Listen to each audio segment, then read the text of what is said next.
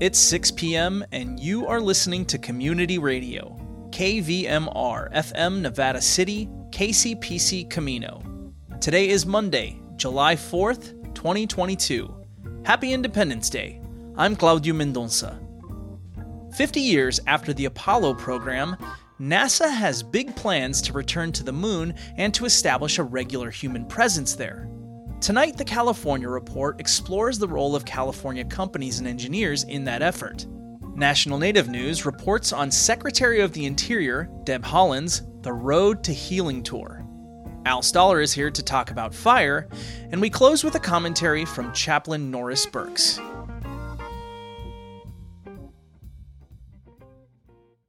This is the California Report. I'm Saul Gonzalez in Los Angeles, and a happy 4th of July, the day where we celebrate America and its achievements. And one of the greatest of those achievements when it comes to science and exploration happened in 1969, when astronaut Neil Armstrong stepped onto the lunar surface and into the history books, becoming the first human being to ever walk on the moon. That's one small step for man, Vai à frente, também atrás. The last lunar landing, Apollo 17, occurred in 1972. In the half century since, not a single person has returned to the moon, but that could soon change. NASA has launched a program to get astronauts back to the moon, maybe by as soon as 2025. But there is a lot of work to do, and the space agency is partnering with a variety of California companies like SpaceX to make sure America's return to the moon dreams become a reality.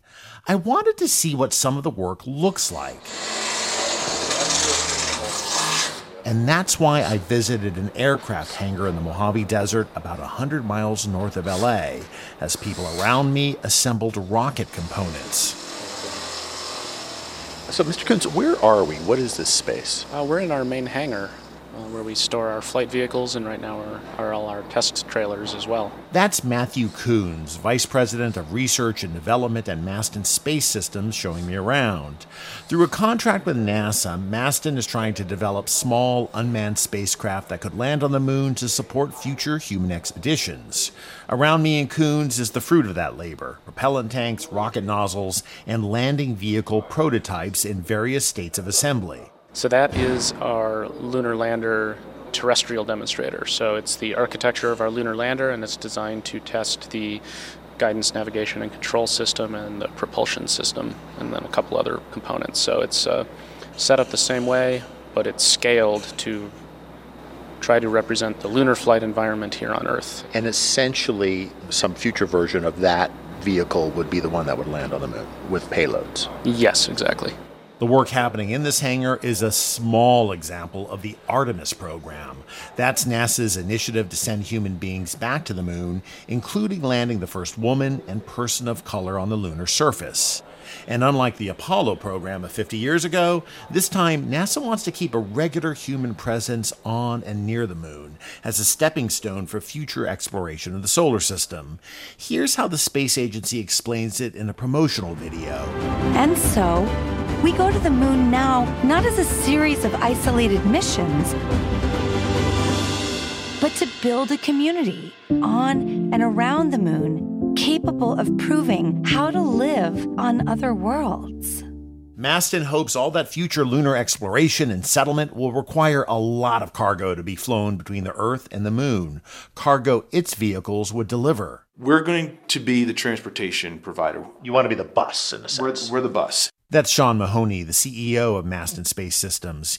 He explained to me what the unmanned vehicles his company is developing might carry and why. So you may have large landers that are bringing in large number of people, but you're still going to need some supplies. You're going to need resupply, water and food. So in support of humans, it could be those sorts of things. It may also be delivery of robots, rovers, or other sorts of prospecting things without humans involved at all. And Mahoney says NASA is asking its partners in the moon effort to develop lunar vehicles that are relatively simple to build and reusable, with an eye towards cost control and off the shelf technologies. We are all about creating value, lowering the barriers of access to space. not from a Star Trek level, like, okay, inventing technology that doesn't exist, just using existing things and leveraging them and being smart about how you allocate risk and how you go about opening up these opportunities. So essentially, how to get to space, work in space, travel through space, and to the moon, and how to do it inexpensively and reliably. Yeah. But here's a dollars and cents reality check about returning to the moon despite NASA's efforts to control costs. The space agency's Artemis program is years behind schedule, and the estimated cost of launching a human crewed rocket to the moon has soared from $500 million a launch to more than $4 billion, an eight-fold increase. NASA's own auditor has called the costs unsustainable in the long term. But despite such concerns, the first tentative steps are being taken to return to the moon. Five, four, three, two, one. And lift off. As part of the Artemis program, last month, Rocket Lab, a small Long Beach based company, launched a rocket from New Zealand towards the moon. Its payload was a small 55 pound satellite about the size of a microwave oven. It will circle the moon and find lunar orbits where NASA will one day build a space station called Gateway to ferry astronauts to and from the lunar surface. Too low, too low. Meanwhile, back at Masten's hangar in the Mojave Desert, engineers and technicians work to make their own lunar landing dreams come true. I asked Matthew Kuhns what keeps him going. Why do I live out in the desert and uh, far from the cities? Um, yeah, it's really want to push the boundaries of space. One of the kids who never grew out of wanting to be an astronaut, and so being able to work on the technologies to, especially the really hard problems. The, the really, really hard problems is what makes it so much fun. If we can help get back to the moon, hopefully to stay, that, that would be an amazing accomplishment. That's, that's why we're here. Masten hopes to have one of its lunar landers touch down on the moon's surface by late next year. Ground control to Major Tom. Support for the California Report comes from Personal Capital, providing people with financial tools like the Retirement Planner to help them achieve their financial goals. PersonalCapital.com. Stanford Healthcare, alerting listeners to the critical blood shortage in the area. Now is the time to donate blood and make a difference. StanfordBloodCenter.org. And Eric and Wendy Schmidt through the Schmidt Family Foundation, working together to create a just world where all people have access to renewable energy, clean air and water, and healthy food. On the web at theschmidt.org. And that is this July 4th edition of the California Report. We are a production of KQED Public Radio. I'm Saul Gonzalez in Los Angeles. Thanks so much for listening and have a great 4th of July. Secretary of the Interior Deb Haaland will begin her year long The Road to Healing tour this Saturday to meet with former Indian boarding school students and their descendants. The tour aims to collect oral histories and to connect survivors and their families with mental health support. This is National Native News. I'm Antonia Gonzalez. Secretary of the Interior Deb Haaland will visit Oklahoma Saturday for the first stop on the Road to Healing tour to hear from former Indian boarding school students and descendants. The year long tour is part of Haaland's Federal Indian Boarding School Initiative, which was launched last year. In May, the Interior Department released an investigative report which seeks to collect testimony and find trauma informed support for tribal communities. During a U.S. Senate Committee on Indian Affairs hearing in June, Haaland expressed the need to gather testimony and find support. A necessary part of this journey will be to connect survivors and their families with mental health support and to create a permanent collection of oral histories. We know this won't be easy, but it is a history that we must learn from if we are to heal from this tragic era in our country. Haaland will also travel to Hawaii, Michigan, Arizona, and South Dakota this year. Additional states are expected to be announced for 2023. The Cherokee Nation and the U.S. Mint recently celebrated the release of the Wilma Mankiller Quarter. Mankiller was the first woman elected principal chief of the Cherokee Nation in Oklahoma. Current principal chief of the Cherokee Nation, Chuck Hoskin Jr., expressed his appreciation of Mankiller during the celebration in June, saying she helped lead the way to improve healthcare and was an advocate for women's rights. If Chief Mankiller's legacy was summed up simply by what she did, my friends, it would be enormous. But her legacy grows because her work continues to make an impact. And I see it every single day. The coin's design depicts Mankiller looking to the future, wrapped in a shawl and the seven pointed stars of the Cherokee Nation.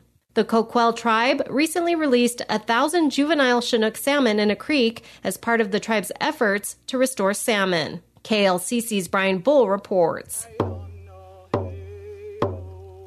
A tribal member sang a song to bless the salmon, which Coquille officials say are among the first of thousands more expected to be released this year.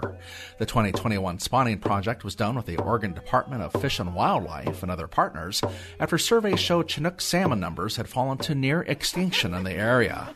In a video released by the tribe, Coquille Tribal Chair Brenda Meade said she's proud. Proud of the fact that we are all coming together as a community to make this happen because there is no way the tribe could have done it by themselves. We got to keep going though. This is just step one. It feels like baby steps, but it's the first thousand that are going out, and it's something to celebrate. Invasive bass, climate change, and pollution are seen as factors in the decline of Chinook salmon. For National Native News, I'm Brian Bull. Montana tribes later this year will receive the first round of federal funding for water and sewer projects on tribal lands. Aaron Bolton reports the money comes from a bipartisan infrastructure bill passed by Congress last year. Montana tribes will receive just shy of $2 million this year for construction of new wells and lift stations, as well as other improvements for tribal water and sewer systems. Projects on the Crow Agency, Blackfeet, Flathead, Fort Belknap, and Northern Cheyenne reservations will be funded this year. According to the U.S. Department of Health and Human Services, tribes across the nation will receive a total of $3.5 billion for water and sewer projects by 2025.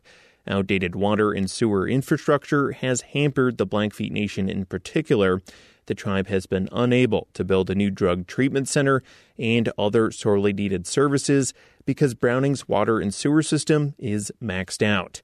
For National Native News, I'm Aaron Bolton. And I'm Antonia Gonzalez.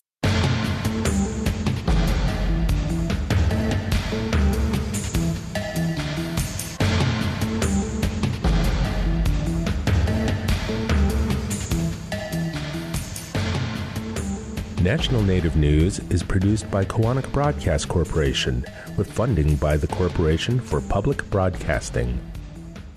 The Institute of American Indian Arts presents the virtual holiday marketplace now through the new year. A variety of items from the IAIA community are now available for purchase at iaia.edu/marketplace who support this show.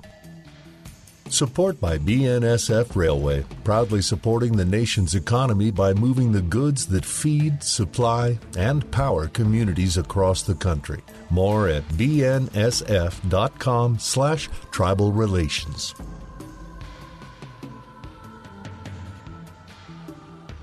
Native Voice One, the Native American Radio Network. Locally, as of this afternoon, the Rice's Fire, the fire that's been burning in the Bridgeport area of Nevada County since June 28th, is holding at 904 acres and is 65% contained. All evacuations and road closures associated with the Rice's fire have been lifted. A new fire ignited this afternoon, this time in Jander, just north of Bangor in Butte County. According to Yubanet.com, that blaze is currently between 40 and 50 acres in size and is 0% contained.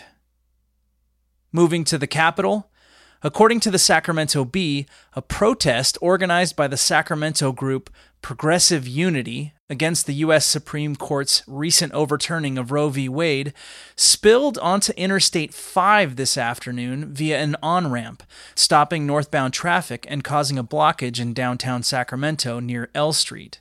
At around 12:45 p.m., California Highway Patrol officers, accompanied by police trucks, assembled in a line to push protesters off the interstate.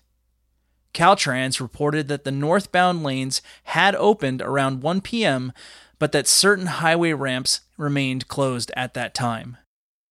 The Sacramento Bee also reports that five people were shot, one of whom was killed early Monday morning in downtown Sacramento.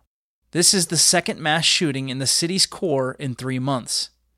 Sacramento Police Chief Kathy Lester said that the shooting took place outside the Mix downtown nightclub at 16th and L Streets as the club was closing down. Turning to regional weather and air quality, in Grass Valley and Nevada City, tonight, partly cloudy with a low around 54. Tuesday will be sunny with a high near 77. Tuesday night will be mostly clear with a low around 55 degrees. Tomorrow, the AQI, the Air Quality Index for Grass Valley and Nevada City, is forecast to be good at 20. In Truckee and Lake Tahoe, tonight mostly cloudy, then gradually becoming mostly clear with a low around 41 degrees. Tuesday will be sunny with a high near 68. Tuesday night in Truckee and Lake Tahoe, the skies will be mostly clear with a low around 42. The AQI forecast for Truckee and Lake Tahoe tomorrow is also good at 19.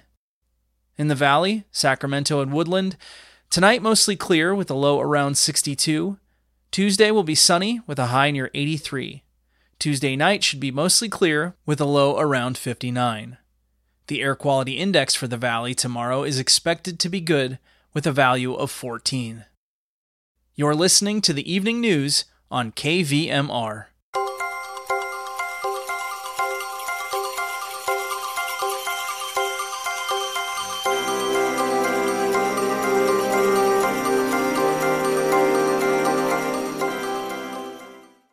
Fire didn't always exist here on Earth.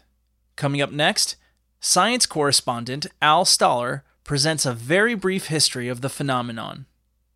Biology is the study of life. Despite years of debate, biologists have yet to agree on a definition for the word life. Any definition would have to include, in some way, shape, or form, the concept that life is an uphill climb. Rocks do not have brains. So when I say that when I pick up a rock let it go, that rock wants to fall down, it's not that the rock thinks about it, simply that the rock is following the ways of the universe. The universe, everything in the universe, wants to go downhill. Head out to the seashore and build a sandcastle, a pile of sand. It will not be long before wind and waves and gravity knock that sandcastle flat all those grains of sand want to drop downward.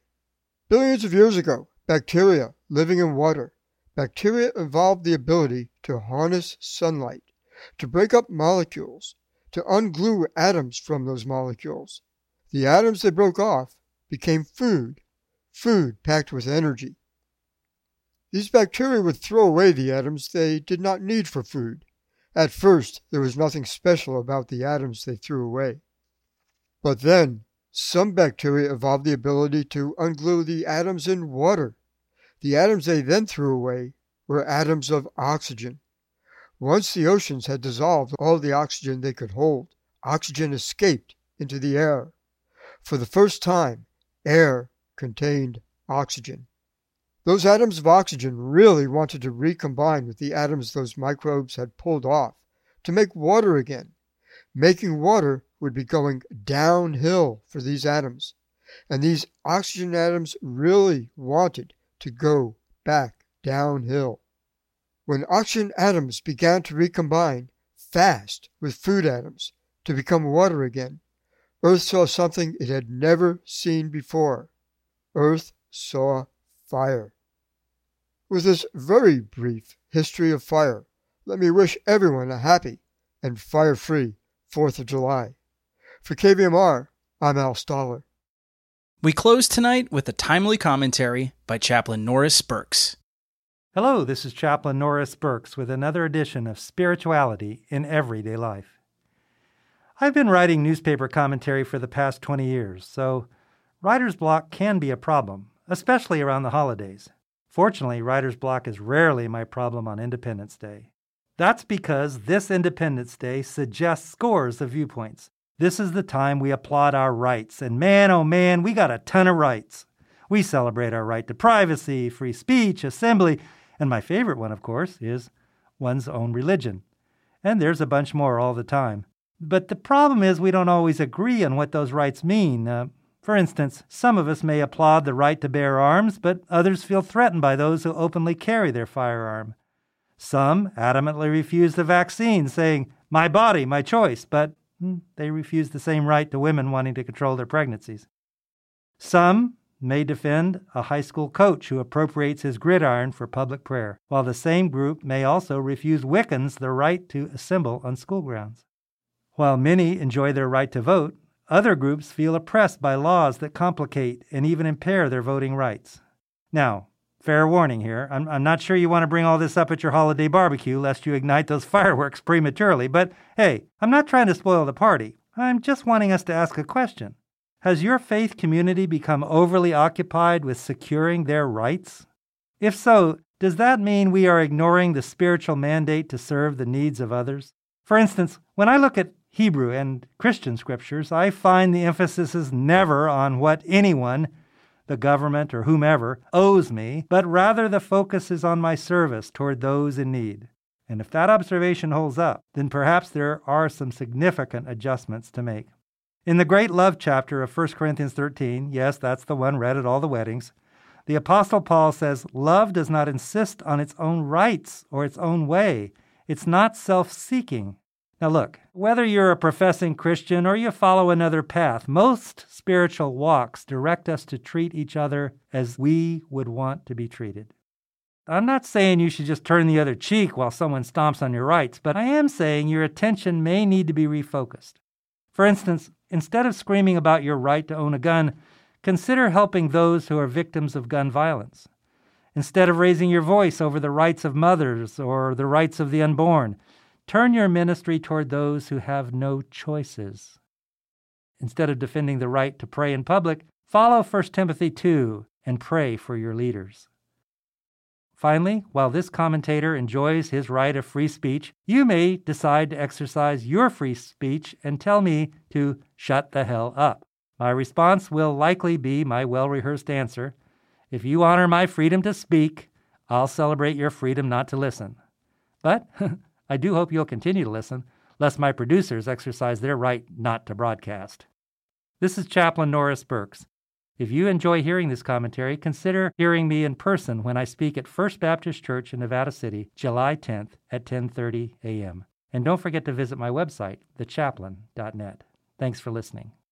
The views and opinions expressed on this program are those of the speaker only, and not necessarily those of KVMR, its staff, management, board, or contributors.